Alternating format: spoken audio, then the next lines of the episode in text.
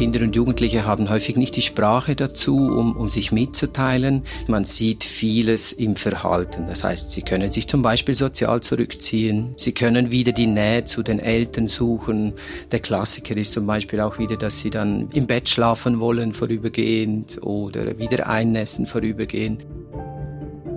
Mein Name ist Silvan Holzer, ich bin Kinder- und Jugendpsychotherapeut. Ich arbeite im Ambulatorium für Folter und Kriegsopfer und leite den Bereich Kinder und Jugendliche. Das ist der Podcast SRK Aktuell. Ich bin Nicoletta Cimino. In dieser Episode spreche ich mit Silvan Holze über Kinder und Jugendliche, die aus der Ukraine in die Schweiz geflüchtet sind und was man beachten sollte, wenn man als Bezugsperson mit diesen geflüchteten Kindern zu tun hat. Silvan, zuerst einmal, gibt es denn zurzeit ukrainische Kinder und Jugendliche, die bei euch im Ambulatorium behandelt werden? Im Moment haben wir keine Behandlungen, die bei uns laufen. Wir haben vereinzelt Anfragen für Beratungen. Und um was geht es bei den Beratungen? Bei den Beratungen geht es um die Fragestellung, ob eine Anmeldung sinnvoll ist, wie die Leute unterstützt werden können, wie das Verhalten einzuordnen ist, um solche Sachen. Du hast jetzt gerade gesagt, das Verhalten. Was sind denn so die, die, die Symptome, die diese Jugendlichen und Kinder, die jetzt aus diesem Schrecken geflüchtet sind hier in die Schweiz, zeigen, wenn sie eben dann in Sicherheit sind? Die Reaktionen, die Kinder und Jugendliche bis hin auch Erwachsene übrigens zeigen können nach äh, so belastenden Ereignissen, sind sehr vielfältig. Kinder und Jugendliche haben häufig nicht die Sprache dazu, um, um sich mitzuteilen, je nach Alter und Entwicklungsstand. Und das heißt, man sieht vieles im Verhalten. Das heißt, sie können sich zum Beispiel sozial zurückziehen, sie können Ängste zeigen, sie können wieder die Nähe zu den Eltern suchen. Der Klassiker ist zum Beispiel auch wieder, dass sie dann wie im Bett schlafen wollen vorübergehend oder wieder einnässen vorübergehend. Aber die Symptome sind sehr heterogen, sehr vielfältig und können auch in anderen Zusammenhängen auftreten und sind kulturunabhängig. Mhm. Das beobachten wir in Belastungssituationen. Was brauchen geflüchtete Kinder und Jugendliche denn jetzt am meisten oder am dringendsten? Ja, ich würde gerne dort eine kleine Metapher brauchen. Ähm, wenn ein Kind beginnt zu Velofahren, dann ist es wahrscheinlich unvermeidbar, dass manchmal ein Sturz passiert. Und dort würden wir intuitiv uns emotional zuwenden, Fürsorge walten lassen, ähm, die Verletzung anschauen und entsprechend der Verletzung handeln. Und ich glaube, diesen Transfer kann man durchaus auch machen auf, auf aktuelle Situationen. Es sind Ausnahmesituationen. Dort brauchen diese jungen Menschen Sicherheit, Halt, Fürsorge, aber auch unbedingt Normalität. Also Normalität, das heißt, man soll sie nicht in Watte packen sozusagen, sondern durchaus einfach einen ganz normalen Umgang pflegen mit ihnen. Unbedingt. Ich glaube, die meisten von uns erinnern uns sehr noch an die eigene Schulzeit. Es mhm. ist dort nichts wichtiger als normal zu sein nicht besondere Behandlungen zu bekommen oder besondere Zuwendung zu bekommen, das ist den meisten Kindern unangenehm. Und ich denke, wir müssen dem auch Rechnung tragen. Und Normalität heißt wirklich auch, dass die Kinder lernen dürfen, Teil sein dürfen, mitreden dürfen. Du hast ein magisches Wort erfunden, wie du sagst, eine Art Eselsbrücke vielleicht, um eben die wichtigsten Punkte zusammenzufassen, die man beachten muss, wenn man eben junge Geflüchtete bei sich aufgenommen hat oder sonst eine Bezugsperson ist für sie, also zum Beispiel in der Schule oder im mhm. Verein und so mhm. weiter. Und dieses Wort heißt Sinopastem. Für was steht das? Ja, das ist eine Eselsbrücke, um so die wichtigsten Punkte zusammenzufassen. Es geht darum, die Kinder brauchen Sicherheit, die Kinder brauchen Normalität, aber auch Partizipation, Struktur und die Möglichkeit, ihre Emotionen auszudrücken. Also Sicherheit, Sie, Normalität, No, Partizipation, Pa, Struktur, T und Emotion, E, Sinopastem. Was ist denn der wichtigste Punkt vielleicht jetzt in, in Bezug auf geflüchtete Kinder und Jugendliche?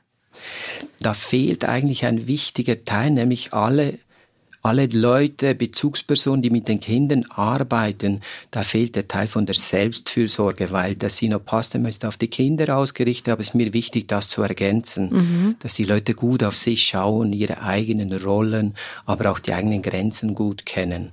Und zurückzukommen auf Ihre Frage, ich denke, es sind je nach Kind ist es ein bisschen unterschiedlich, was in der aktuellen Situation wertvoll ist. Aber alle Menschen aus einer Krisensituation, die brauchen Sicherheit, die brauchen Normalität, die brauchen Orientierung. Struktur ist extrem wichtig, dass es wirklich weitergeht, eine Zukunftsperspektive. Von dem her fällt es mir sehr schwer, dort etwas herauszupicken, wie Sie merken. Wie kann man denn Sicherheit geben oder vermitteln? Also weil ja, wie, wie will man das machen? Man kann ihnen ja sagen, du bist hier in Sicherheit, aber schlussendlich kann man es ja nicht garantieren. Das ist natürlich richtig. Also Sicherheit ist ein Konstrukt, wo es auf mehreren Ebenen drum geht, zu schauen, wie kann man den Kindern Halt und Orientierung geben. Das heißt, sie sind physisch in Sicherheit im Rahmen von dem, wenn wir das vergleichen zu den Ausnahmesituationen, die sie vielleicht früher mhm. erlebt mhm. haben.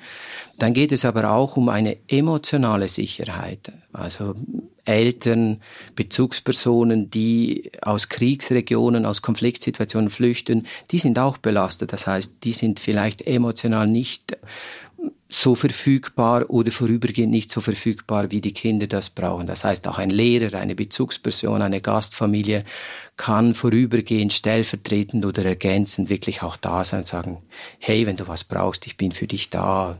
Mhm. Und das beweist eigentlich wieder dieses Bild, das man oft auch hat von, ähm, dass man eigentlich die Eltern stärken muss, damit sie für die Kinder da sein können. Es gibt ja. ja dieses Bild im Flugzeug oder wenn du diese Maske aufsetzen müsstest im Notfall, dann setzt du sie zuerst auf und dann kannst du jemandem neben dir helfen. Also eigentlich dieses Bild. Ja, das ist, das ist völlig korrekt. Also ich denke, ich kann nur jemandem helfen, wenn ich dem Kind zeigen kann, wie ich mir selber helfe. Und wenn ich zuerst für mich sorge. Das ist der Klassiker, wo wir auch im Zusammenhang mit anderen Geschichten nennen. Also man, man kann nur zuerst für sich schauen und dann kann man für andere schauen. Ein Punkt noch in diesem Sinopastem ist Struktur. Ja. Was bedeutet das, Struktur geben dem Kind? Auch das ist natürlich je nach Lebenswelt sehr unterschiedlich. Struktur heißt in der Schule etwas anderes als in der Familie, heißt nochmal was anderes als in der Gastfamilie. Aber Entwicklung, die Kinder sind in Entwicklung begriffen. Das heißt, sie brauchen orientierende Leitplanken, sage ich dem, in denen sie auch Erfahrungen machen können. Wenn diese Leitplanken fehlen, wenn diese, diese Regeln, diese Grenzen nicht klar sind, dann kann das sehr schwierig sein weil das eine gewisse Uferlosigkeit darstellen könnte, aber auf der anderen Seite wie die Reibung auch fehlen könnte. Und die beste Entwicklung in Bezug auf sozial-emotionale Themen ist Entwicklung in Beziehung. Und das heißt, es braucht Personen, die sagen, hey, wir haben hier Regeln oder wir haben das abgemacht, Idealfall eben partizipatorisch. Und das sind vielleicht andere Regeln, als noch daheim in der Heimat galten. Das ist der, der sogenannte transkulturelle Aspekt. Das ist ein sehr, sehr wichtiger Punkt. Da werden zwei verschiedene Kulturen und Wertesysteme aufeinandertreffen und dort wird ein Dialog auch sinnbildlich, zum Beispiel von Gastfamilien mit, mit Müttern oder Vätern und den Kindern nötig sein, um auch zu zeigen, wie man einander kennenlernen kann. Es braucht Begegnung zuerst einmal. Mich würde noch Wunder nehmen, ist eigentlich die Unterbringung in einem privaten Haushalt, also zum Beispiel von einer geflüchteten Mutter mit ihren zwei Kindern, ist das in jedem Fall, jetzt aus Sicht der Kinder, die bessere Lösung als zum Beispiel in, einer, in einem Heim, in einem, in einem Zentrum? Das ist eine außerordentlich schwierige Frage. Ich glaube, ich kann die nicht klar beantworten. Ich denke, dass man individuellen Fall im Verlauf das gut prüfen muss, was der individuell sichere Ort sein kann.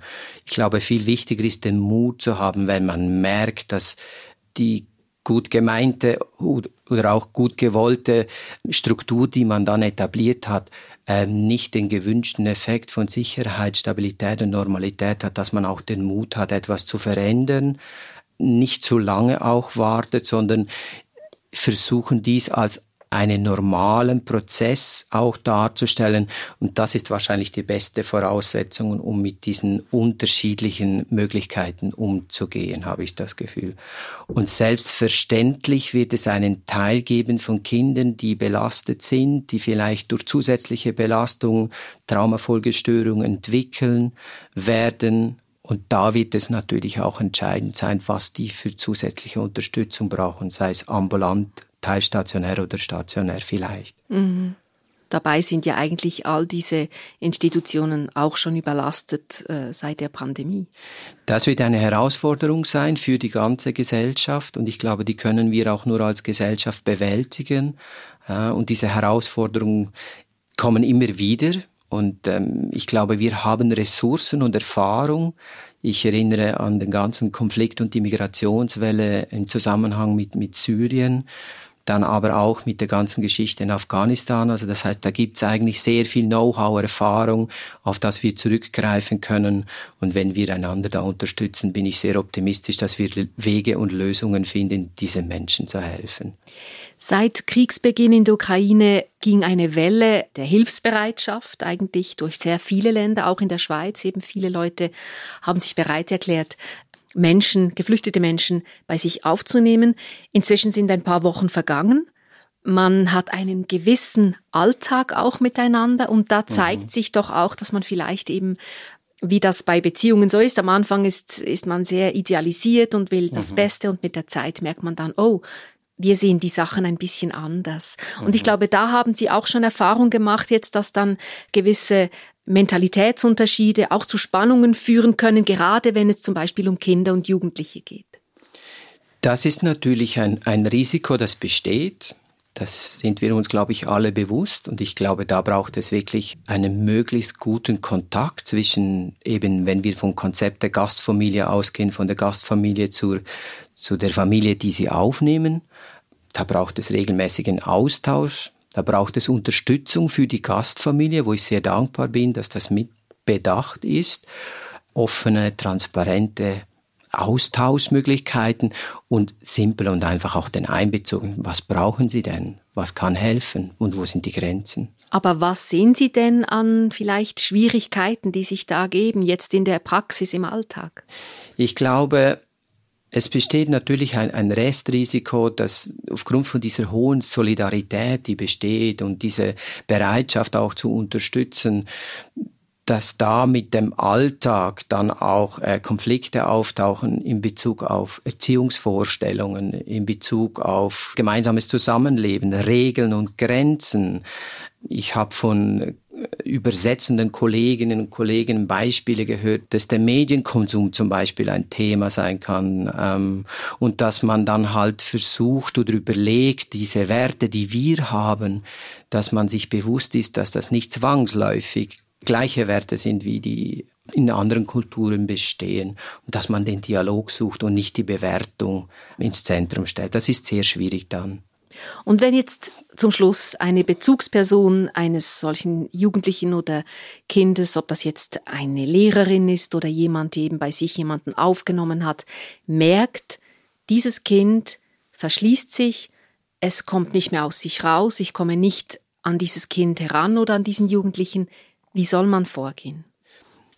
Idealerweise haben die Schulen in, in der Organisation, wie das heute ist, eigentlich ein, ein Konzept und eine Schulleitung. Und ich denke, ein Austausch, ein interkollegialer Austausch ist sicher mal ein erster Schritt. Dann unbedingt die, der Einbezug der Eltern, der Elternteile, die da sind, mit Dolmetscher unbedingt, um das Gespräch zu suchen möglichst frühzeitig das Gespräch zu suchen, nicht so lange zu warten, bis die Situation eskaliert. Sie müssen sich vorstellen, diese Familien haben sehr viel verloren, haben sehr viel Sicherheit, haltende Orientierung verloren und die haben Ängste, die sind unsicher. Und wenn wir als Fachperson dann kommen und sagen, ähm, es braucht jetzt da zusätzliche Hilfe, dann kann es sein, dass die Leute sich zuerst mal verschließen. Also was ich dafür plädiere, ist frühzeitig, rechtzeitig in Kontakt zu kommen, Beziehungen aufzubauen und das in einem Prozess anzugehen. Danke für dieses Gespräch, Silvan Holzer. Sehr gerne.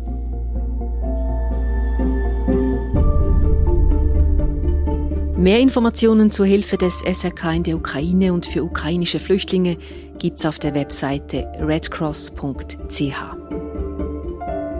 Der Podcast SRK Aktuell ist eine Produktion der Audiobande für das Schweizerische Rote Kreuz.